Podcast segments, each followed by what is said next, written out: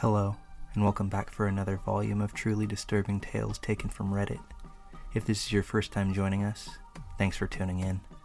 If you enjoy creepy tales and true crime, then you've come to the right place. We upload multiple times a week, and I enjoy interacting with subscribers, so please leave thoughts and comments down below. We also operate an Instagram page, so feel free to follow us there for scary facts, previews of upcoming releases, and otherwise unsettling posts. But without any further delay, let's get to today's stories.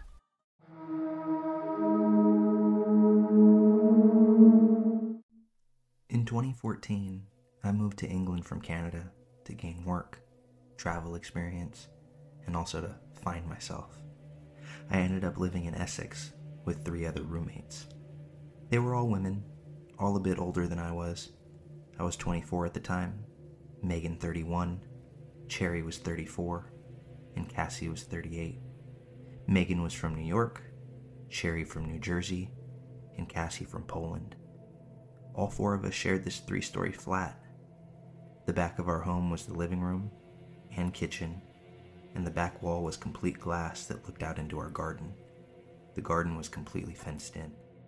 The house had an interesting living dynamic, to say the least. I adored all of my roommates, except for Cherry. After living with Cherry for seven months, I was over her antics. One day I come home from work, lock the door behind me, make myself something to eat, and go up to bed. I brought some work home with me, so I'm in my nightie with all these papers around me and my headphones on, jamming out. I had headphones on because Cherry was out to dinner with some friends. That meant booze, and then sometime after, there would be a tantrum surely to come. I just didn't want to have to listen to her crazy scream crying. I'm working away, completely focused, until I feel something. I look up to see a man standing over me. I don't register it right away, and I passively say, Cherry's room is on the second floor. I said it so flippantly because Cherry seemed to regularly bring home strange men. He doesn't leave, though. Again, I say, Cherry's room is downstairs, you. He then interrupts me. I'm not here for Cherry. A cold chill iced my veins. My fight or flight kicked in just then. I start surveying the situation. And as I look him up and down, I see that he has a bottle of Prosecco in one hand and a knife in the other.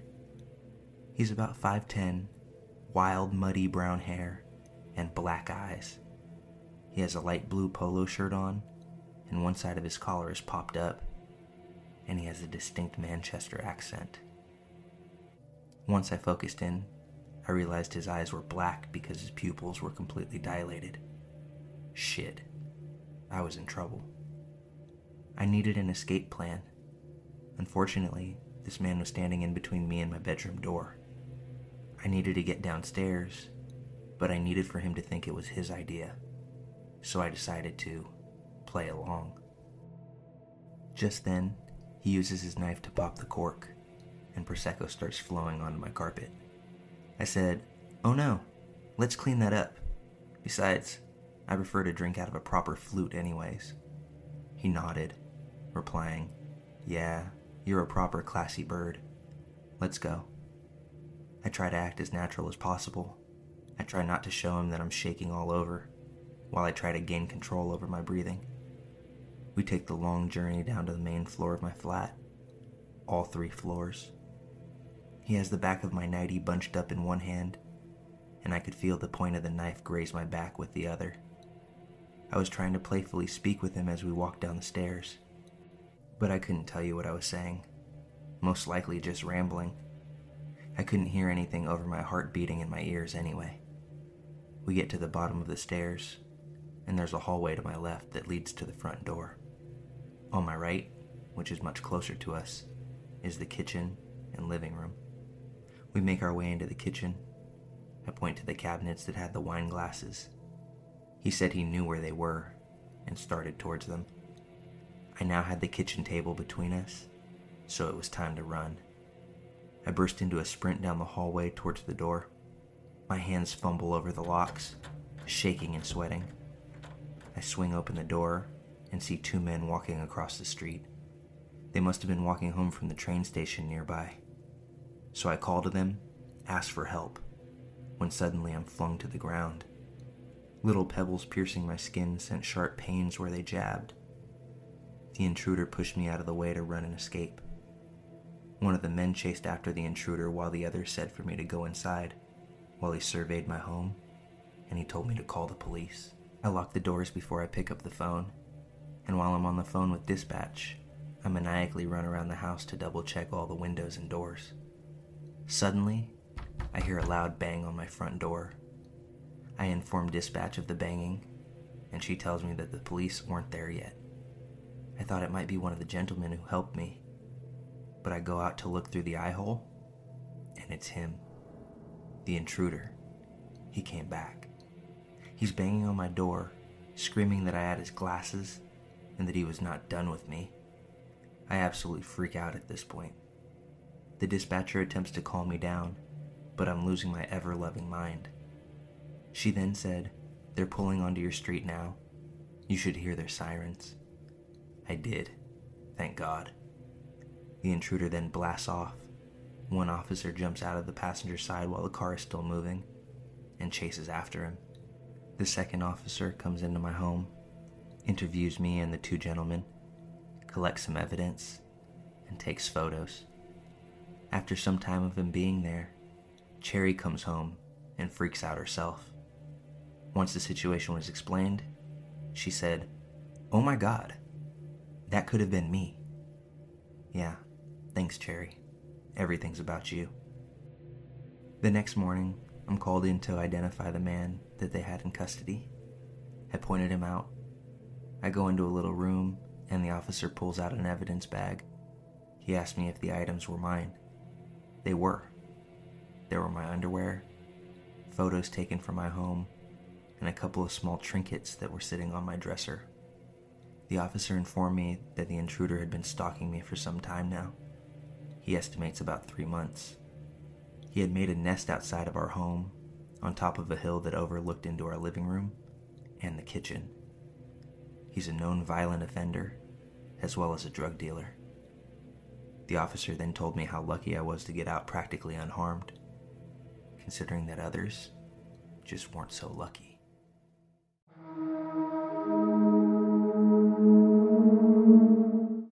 My mother's dog Punky was a very sweet and gentle dog.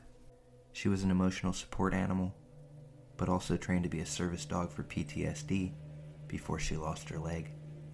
I had never seen her get aggressive with anyone in the entire 12 years that she lived, never growled or nipped anyone, and she had no sense of smell, so she loved all animals and people, a real gentle giant among our little terriers at 60 pounds.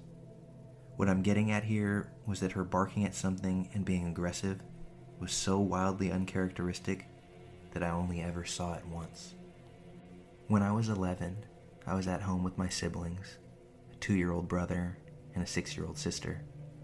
My then stepdad is at work, and my mom ran up to the gas station to grab a pack of cigarettes. For reference, we lived in a two bedroom trailer in the middle of the woods on a dead end road at the time and you had to really make an effort to get down our road, find our place, navigate down our rickety driveway, and then find the door. I'm sitting at the computer, having a grand old time watching YouTube videos, when all of a sudden, all of our dogs, two Boston Terriers and one Chihuahua, perk up, bark a few times, and start investigating down the hall. My siblings were napping in the bedroom at the end of the hall at the time so I figured they just stirred and scared the dogs.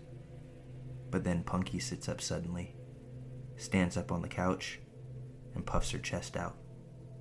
Her ears are perked up, her fur standing on end, her tail straight up, and then she barks. Loudly. I mean, the bark booms through the living room and echoes around, and all of a sudden, she lunges off of the couch and goes tearing down the hallway. I'm already on edge because I don't think I've ever heard her bark. Ever. She's a Basenji mix, so her bark is more of a bang sound. But this was a big, loud, alert bark. I stand up and go to look down the hallway, ready to fight off what I'm assuming is a shadow monster. Protect your dream home with American Family Insurance. And you can weather any storm. You'll also save up to 25% by bundling home, auto, and life.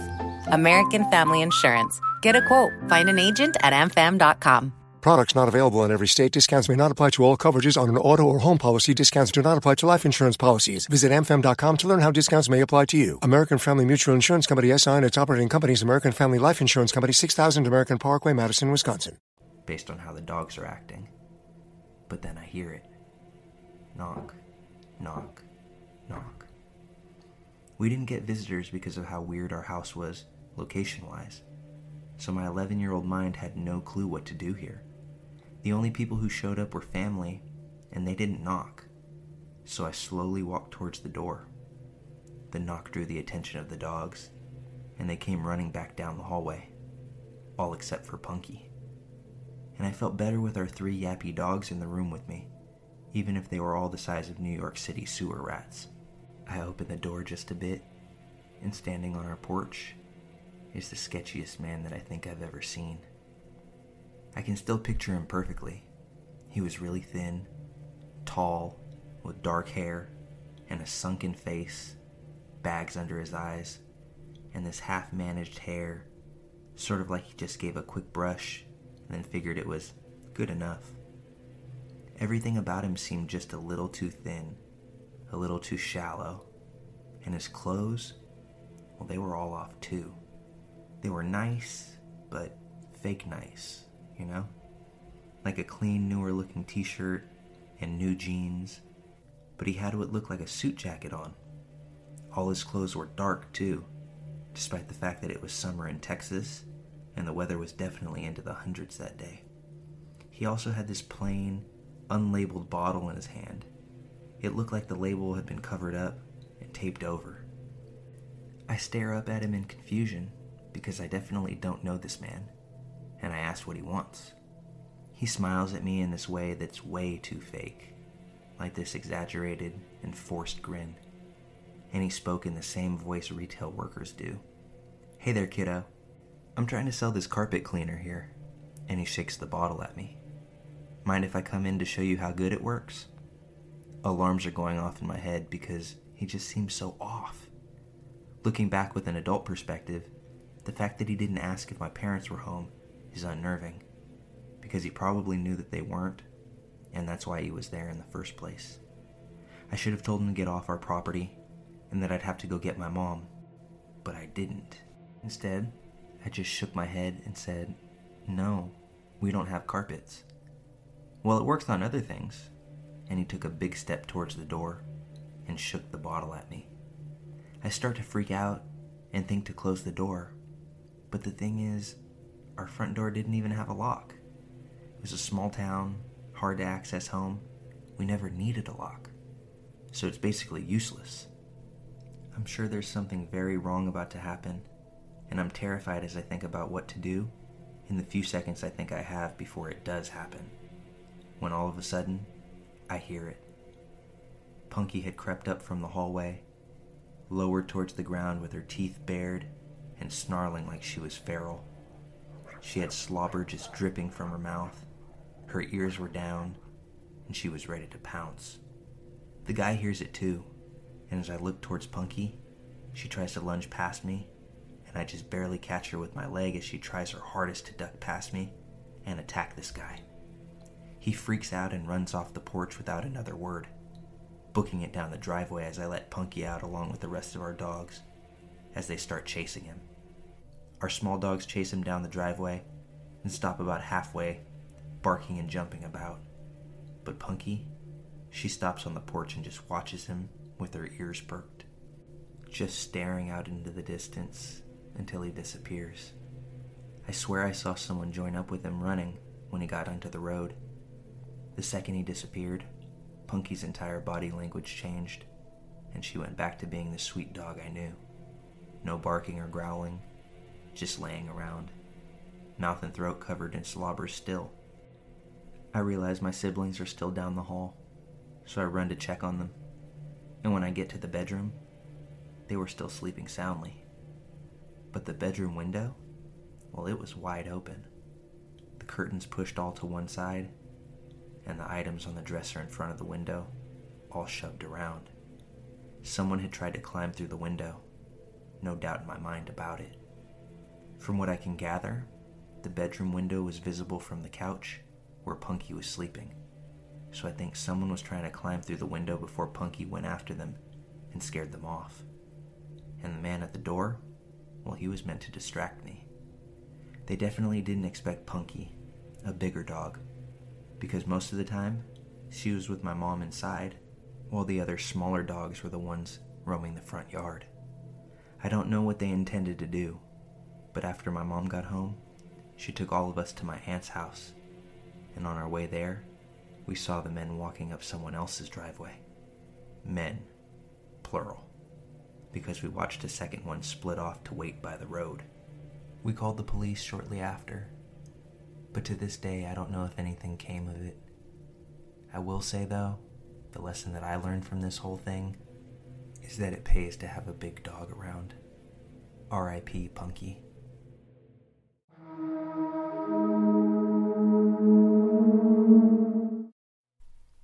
19 year old French student, so please excuse my English. This event happened last week, as I was heading to my apartment after seeing my friend.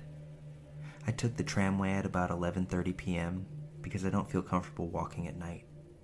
As soon as I sat, a man who was already sitting nearby came and sat in front of me. I had a very strange feeling about it, so I texted my boyfriend. When I stood up to get out of the tram, the man quickly got out after me. He was weirdly following me, but not walking behind me. He was walking next to me. I was getting very anxious with every passing step, knowing that something was wrong. But I continued to press on and just tried to walk to the street that I lived on as quick as possible. I crossed the street, and he didn't follow, so with the little extra space between us, I thought everything was okay.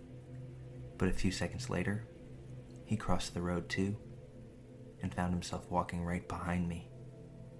But then he passed, and as he was walking in front of me, I thought I was just being paranoid and that he was walking his way too. But near my building, he stopped and waited until I met him. He asked me if I had a boyfriend and all. I answered, Yeah, I do. Have a good night. As polite as I could be. He then proceeded to leave in front of me so I was walking slower for him to be far, far from me, and to make sure that he didn't know I was almost home. I turned into the little pathway heading to the lobby of my building, still anxious about this man, even though he continued to walk. I thought I had put my keys in my pocket, but they were in my bag, which meant I spent a little extra time at the lobby entrance, fishing through my bag for my keys. As I get them into my hand, I feel this strange feeling and I peek behind myself to see that same man running up from behind me. I got the door open, flung myself in, and attempted to close the door as quickly as possible. He hit the door violently, with a horrific look on his face. That's when I knew that I was getting into real trouble.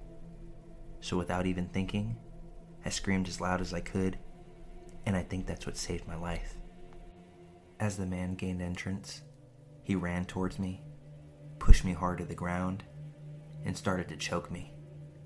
I was so stunned because I wasn't prepared for such a violent assault. While he was choking me, I couldn't scream at all, or even breathe, and nobody was coming, so I really thought my time was up. I felt my light flickering away as I was staring into his bulging eyes, his staring into mine with pure hate. It's at this point that I believe I lost consciousness I'm not sure for how long, but it felt like an eternity. When I opened my eyes again, he had just ran out. I had the wife of the caretaker of the building right beside me. The caretaker himself was chasing after the man, but didn't manage to get him. He came back and called the police, and they caught the man within 10 minutes thanks to our description. I really don't know why he did that to me, because when he attacked me, he didn't try to assault me in a certain way or rob me. and that would have been easy. I can't understand that his only goal was to kill me. I'm forever indebted to the caretaker of the building who came to help me and save my life because nobody else in the building called the police or even tried to help. The man was judged three days later and is in jail now, although he denies every account, even though me, the caretaker, both identified him, and there's video of him following me home. I hope he sits in jail for a long, long time. My worst fear is that he gets out and tries this again with somebody else, and that he successfully extinguishes their life.